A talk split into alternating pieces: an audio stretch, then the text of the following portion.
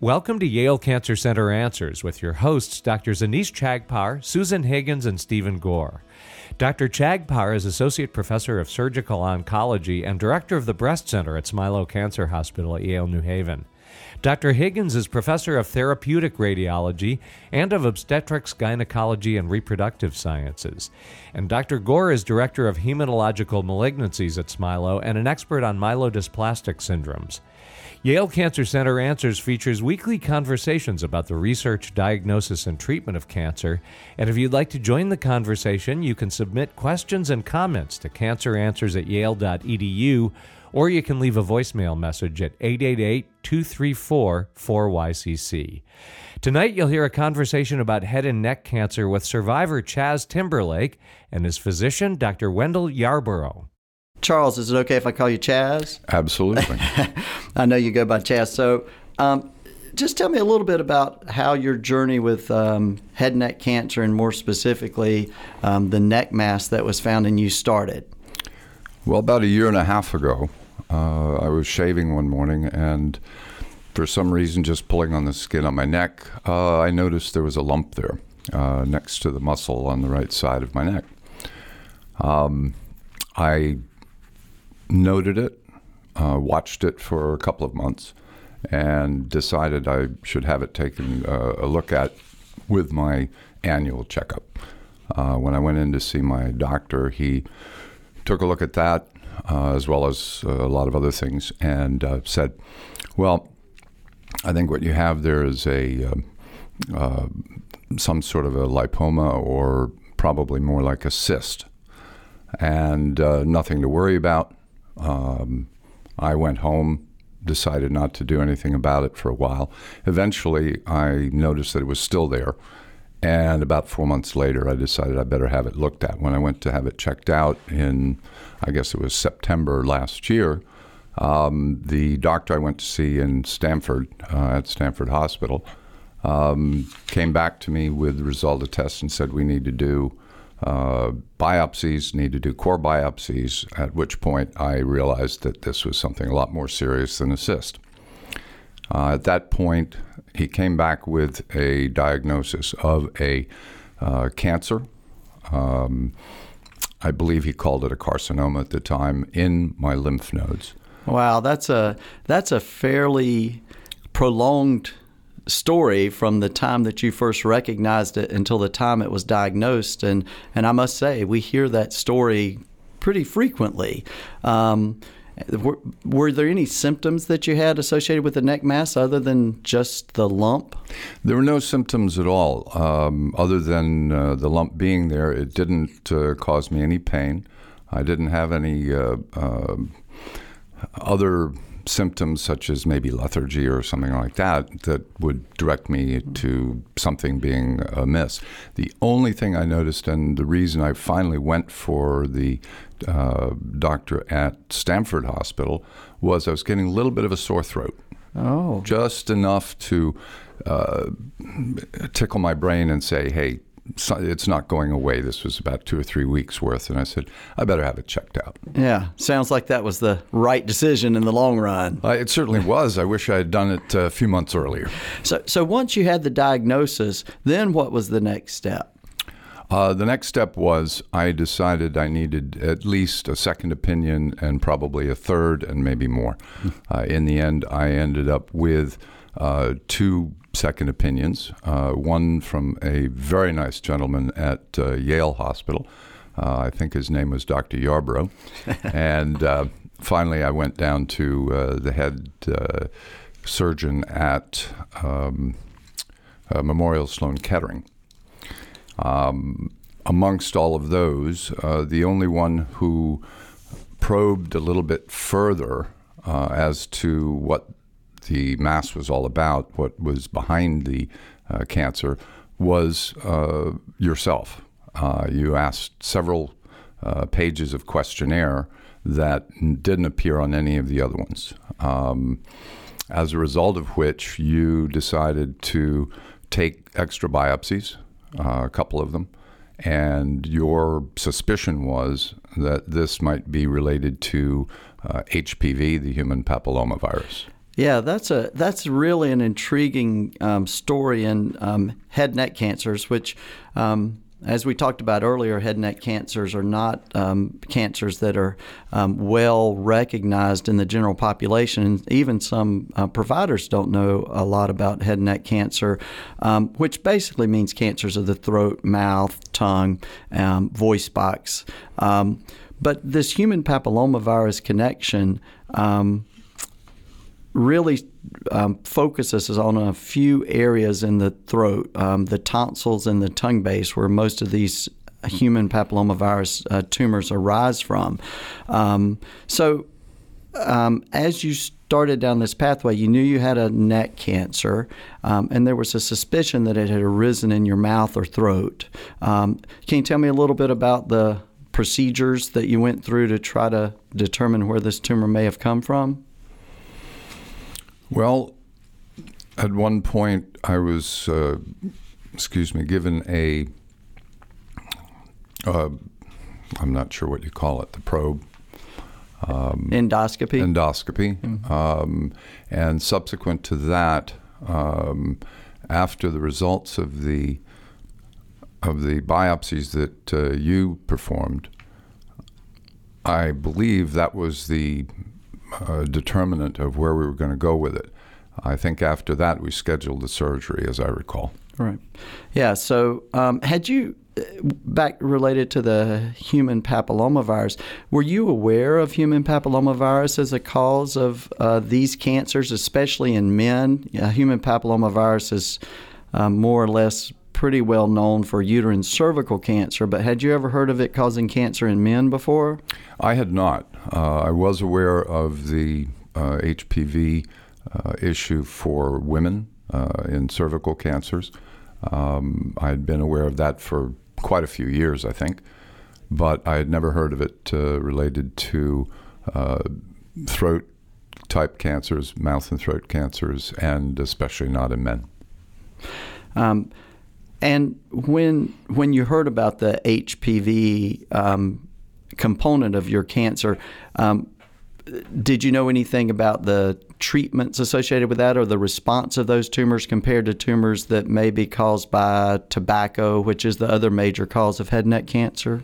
I did not. Um, not knowing that they actually existed, I really didn't have any uh, thoughts on that. I didn't have any knowledge of it.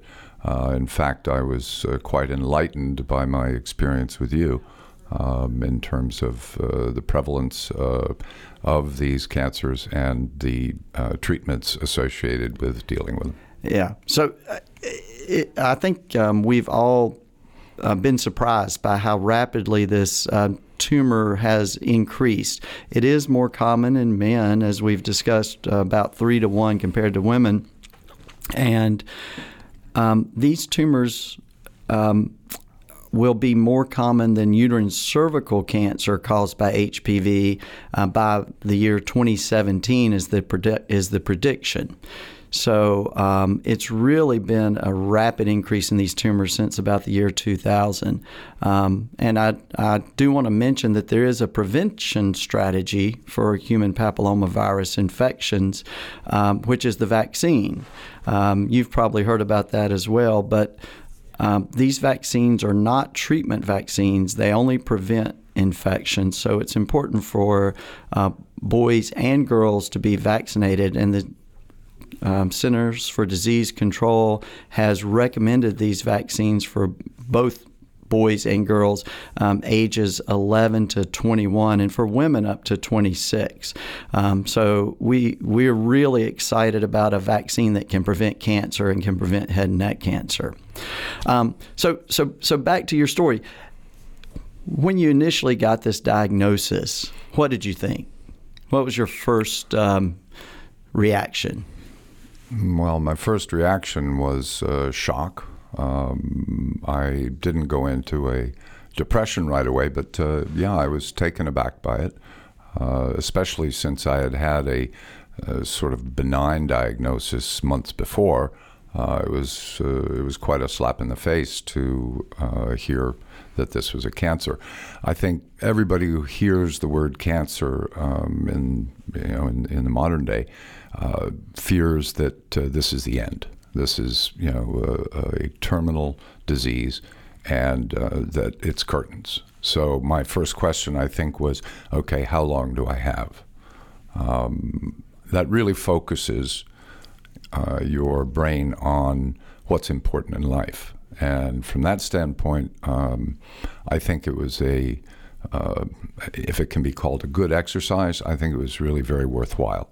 Uh, it made me realize uh, certain aspects of my life that were not uh, wrapped up, were not taken care of, especially financially. Um, considering what might happen to my survivors if I were going to be gone. And uh, from that standpoint, uh, uh, if it has to be, I think it was very worthwhile. Um, that was my first reaction, and I went through a period of a few weeks being quite scared about it, uh, wondering what was going to ultimately be the process I would have to go through. Uh, you had explained to me that the first uh, procedure would be to remove the tumor from my neck. However, there were other issues as well, which had to do with the tonsils, the back of the tongue, uh, the throat in general. And um, those would be dealt with also by surgery uh, at the same time that you would be removing the tumor in my neck. Uh, furthermore, uh, somewhere down the line, about a month later, I would be entering into a program of radiation. Uh, there would also be the possibility of having to go through chemotherapy. In my case, I only had to go through radiation. It was mm. decided amongst us that uh, radiation would be the recommended treatment. So, so that sounds like a lot of information to come in and get thrown at you all at once. Um, you know, you have cancer, the cause of it being a, a virus. Um, meeting multiple doctors with multiple different treatments being discussed, and not really um, knowing where this tumor originated and, and still having to chase that. Um, so uh, it seems like it's quite overwhelming for patients when they come in and, and we have these discussions and they meet the members of the, the team that are treating the, um, the cancer. Um, how was your experience with navigating through that system and taking all that information in? Well, to take it from the beginning, uh, it was an even bigger uh, quest to find the right place to do it. Um, as I said, I went to three different uh, uh venues uh, between Stamford, here at Yale, and uh, at Memorial Sloan Kettering in New York. My decision was difficult. It took me some time to come to it uh, especially since I didn't know anything about the disease. I didn't know anything about the prognosis beforehand. Um, without that knowledge, it's very hard to decide okay, who amongst all of these really, really highly respected, uh, highly recommended uh, hospitals and doctors do I trust with my uh, with my life, with my uh, with my body after the fact. Um, I think that was the biggest problem for me. Once I had decided uh, to go with uh, Yale and with you, um, that was dealing with the people at Yale was really quite easy in, in retrospect because uh, they're the uh, most caring and uh, wonderful group of people I've had to deal with uh, in my life. And dealing with something like this, um, they were fantastic. I, I tell you, it, it, I, I, hear from patients a lot that the not knowing, the um, uncertainty is sort of what really creates a lot of the anxiety. Um, and um, once you understand and start learning and knowing how you're going to be treated and the team members, it creates some some sense of stability. Very much so very much so. Um, once I knew what I was going to go through, how it would be, um, my my fears didn't vanish, but they really subsided. I was very comfortable coming here. Well, we'll pick back up with that when we return. We're going to take a short break for a medical minute. Please stay tuned to learn more about Chaz's story and head and neck cancer. Smoking can be a very strong habit that involves the potent drug nicotine, and there are many obstacles to face when quitting smoking. But smoking cessation is a very important lifestyle change, especially for patients undergoing cancer treatment. Quitting smoking has been shown to positively impact response to treatments and to decrease the likelihood that patients will develop second malignancies. Smoking cessation programs are currently being offered at federally designated comprehensive cancer centers such as Yale Cancer Center and at Smilow Cancer Hospital at Yale New Haven. The smoking cessation service at Smilow operates on the principles of the U.S. Public Health Service clinical practice guidelines. All treatment components are evidence based, and therefore all patients are treated with FDA approved first line medications and smoking cessation counseling. This has been a Medical Minute brought to you as a public service by Yale Cancer Center and Smilow Cancer Hospital at Yale New Haven. For more information, go to yalecancercenter.org. You're listening to WNPR, Connecticut's public media source for news and ideas. Welcome back to Yale Cancer Center Answers. This is Wendell Yarbrough, and I'm joined tonight by my guest, Chaz Timberlake, who's a head and neck cancer survivor. So, as we were leaving, um, we we were talking about um, the um, treatment process and um, the certainty um, that came with getting on a pathway and meeting your team. Um, and, and I was wondering if you could just talk a little bit about your thoughts when you first heard that we may do some transoral robotic surgery to um, remove the back of the tongue area and the tonsillar area in search of your tumor. Well, I thought that was quite interesting, actually. Um, as far as the process went, I knew I'd be asleep, so it really didn't. Uh, it didn't affect me directly, um, consciously anyway. But uh, I was really pleased to hear that uh, we were using very modern, up to date uh, methods, and I was intrigued by it. I, in fact, uh, looked into online uh, the methodology and the units that you use, the robots. Um, the actual uh, experience of it, again, I woke up and everything was gone. So uh, that was something that uh, really is more your domain because you get to use it and uh, take care of what needs to be done.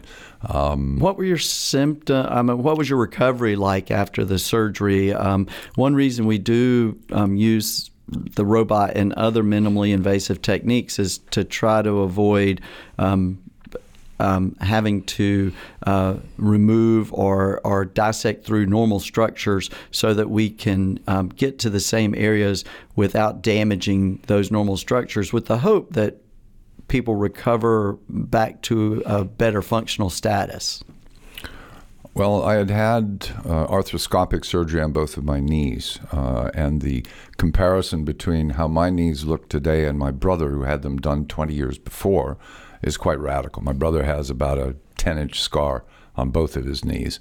Uh, mine, you can't even see the little holes that were used to uh, introduce the, arthro- the arthroscope into the uh, knees to work on them. They're invisible. And I figured that that had to be a really good thing uh, for what needed to be done in my throat, if it could be done without having to go through uh, my neck or, or some other uh, method. Um, I thought that was great. And once I knew what the procedures were going to be and I knew what the outcome uh, might be from it, uh, that the prognosis for this type of cancer was uh, actually pretty good compared to a number of other ones uh, that might have been uh, the case, I was uh, quite, if you can say, pleased. I was ready and eager to go through with it and get this on the road. Uh, so um, after the after the initial um, surgery with the robot and the neck dissection, how long were you in the hospital, and how long before you were sort of back on your feet and swallowing, or um, and how was your um, communication afterwards? I was in the hospital. I was told I'd be in the hospital for probably six days or so, five to six days. In fact, I was out in three. Um, I healed pretty quickly, and uh, I'm quite happy to go home. So I did. Uh, that was pretty short. I have to say, I've never been better taken care of in my life. I probably wish I could have stayed for three or four weeks. The staff in the hospital, the uh, medical staff, the everybody from uh, the people who bring you your trays in the morning, everybody was the nicest they could possibly be, and they really made me feel very comfortable and very taken care of. Um, this, if you have to go somewhere, is a great place to go. I was uh, maybe two weeks at home, experiencing a fair amount of pain, uh, but no more than I would have had with a normal t- tonsillectomy. Uh, my neck, where the lymph nodes were removed uh, and the tumor from my neck was removed, uh, that really didn't bother me at all. Uh, I didn't even notice it except for the scar. And as I was promised by Dr. Yarbrough, um, the scar would fade into wrinkles, which I didn't really appreciate, but in fact has happened. Um, unless I tell people about it, nobody notices it today. So I think one of the things you mentioned that's really important, um, especially for um, head and neck cancer, is the team-based approach. So you, you mentioned, you know, the nurses, um, the the surgeons, the um, assistants, the the the coordinator who helps schedule the appointments. Um, and, and, you know, of course, part of that team is also the people who deliver the post operative care. And I know that um, we had quite a few discussions at our tumor board um, about the appropriate care for you um, after your surgery and after the pathology came back. And um, I just wondered if you could tell us a little bit about your post-operative therapy and what it was like to to go through um, that post-operative therapy, how long it lasted, and what were um, side effects.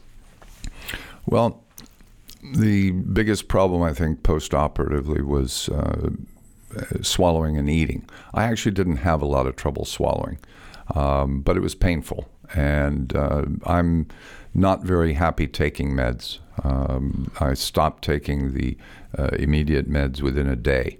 Uh, the morphine and that sort of thing just doesn't agree with me. Um, so I survived really on uh, Tylenol and uh, Tramadol, uh, which I took sparingly when I needed it in order to eat my meals and uh, eating a lot more often during the day smaller meals, smaller bites because it was difficult to swallow. That really lasted about two weeks. After that, um, I was basically able to uh, eat and function quite normally. Um, I was in the office uh, within a week, uh, going back in to uh, spend a few hours a day. Um, I felt uh, a bit tired. I rather expected that, but it didn't uh, it didn't keep me from doing my uh, normal daily routines. Obviously, I didn't go and, and engage in sports and that sort of thing and, at that and point. how long of a break did you have between your surgery and when you started radiation therapy? Uh, that lasted a month. Okay. I started radiation therapy in the middle of December. And radiation therapy lasted uh, roughly six weeks or so? A little bit longer. It took about seven weeks, uh, mainly because there were a number of holidays in at Christmas, New Year's, uh, and uh, I guess uh, uh, Martin Luther King Day. So it stretched out a little bit And, longer. and, and just tell me a little bit about going in for your radiation treatment. how long did it last, and, and what's it like to get a radiation treatment? Well, uh, the first time in was uh, a bit of a shock. Um, I, I spent uh, quite some time with them having a mask uh, built for my head, which I had not expected. I didn't know what that was about. Um, that took uh, the better part of uh, an hour, and eventually it becomes a an adjunct to your therapy. In fact, when uh, you walk into the radiation treatment room, you are faced with a what looks like um, something out of Star Wars. Um, it's a giant robot and a uh, an operating table. And uh, the first time I saw it, I, I, was a little taken aback. But everybody explained to me how it worked and what it what it was, uh, what the functions were. And once I got used to that, it was actually pretty simple. Um, I would walk in at uh, sort of 8:30 or 9 in the morning, uh, drive up here from New Canaan, which is a bit of a hike, but uh, when you are dealing with things like this, uh, a little bit of uh, discomfort and, and issue is, is not a big deal. I would walk in, they would put me on the table, put the uh, fiberglass mask over me, and lock it down onto the table so that I couldn't move. The idea being to pinpoint uh, the radiation without any uh, chance of irradiating areas that were not the target. Um, kept me very still. Uh, the first time or two, it was a little bit claustrophobic, but I got used to it. It didn't take me too long to do that. And the How, people. how, how long would each how long would each treatment last once you were on the table? Uh, once on the table, uh, the treatments lasted no more than 10, 12 minutes. Um, and, And- then we were done. And at first, did you notice anything was happening, or could you tell any difference at all? It took um, three weeks before I really noticed any difference uh, in my uh, in my functioning or otherwise. Um, in the third, uh, the end of the third week into the fourth week, I started noticing uh, I was uh, I was tired. I was a bit lethargic, um, and I started noticing uh, more pain in my throat. And was that the main symptom that continued? Was throat pain? Did you have any swallowing issues? I did not. Uh, not at the time. Um, swallowing was not an issue for me and hadn't been from the surgery. I'd been told that might be. Um, I guess I have a rather large throat opening, uh, perhaps. I'm not sure.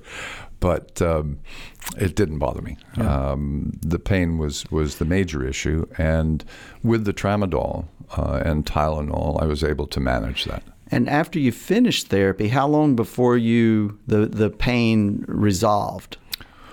Well, it the therapy ended the end of January. Um, I took tramadol and Tylenol to eat for probably another four or five weeks after that.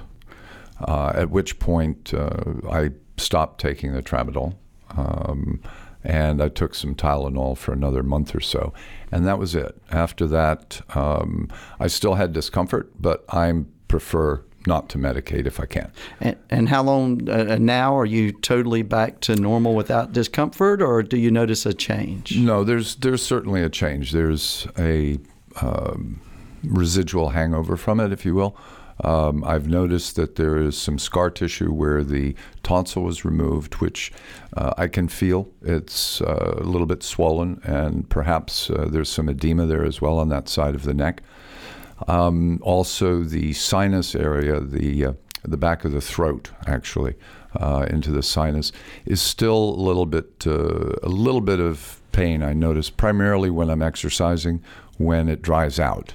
Um, those are you know the major issues that I have, other than uh, the problem that I have with taste, which is something that developed during the uh, during the radiation process. Uh, after about two weeks, I noticed that my mouth tasted like it was full of um, aluminum foil.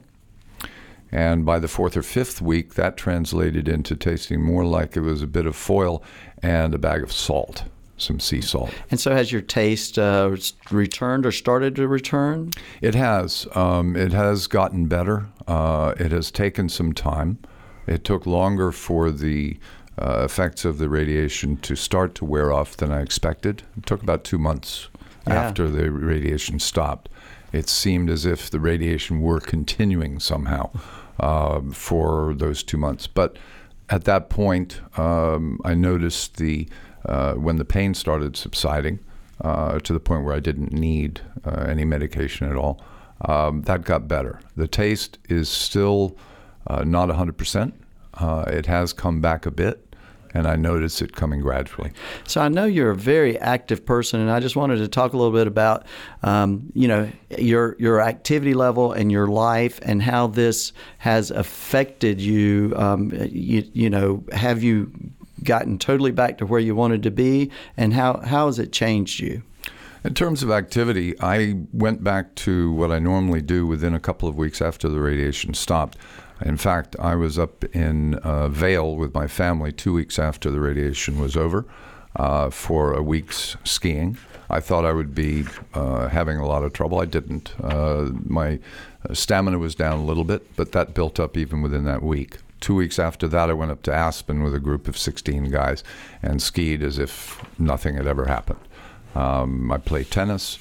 Uh, I like to uh, golf. I bike regularly. In fact, last weekend I did about 85 kilometers on my bike in the uh, New Canaan area. Uh, from that standpoint, I'm, I'm back, I would say, 99 to 101 percent. Chaz Timberlake is a head and neck cancer survivor.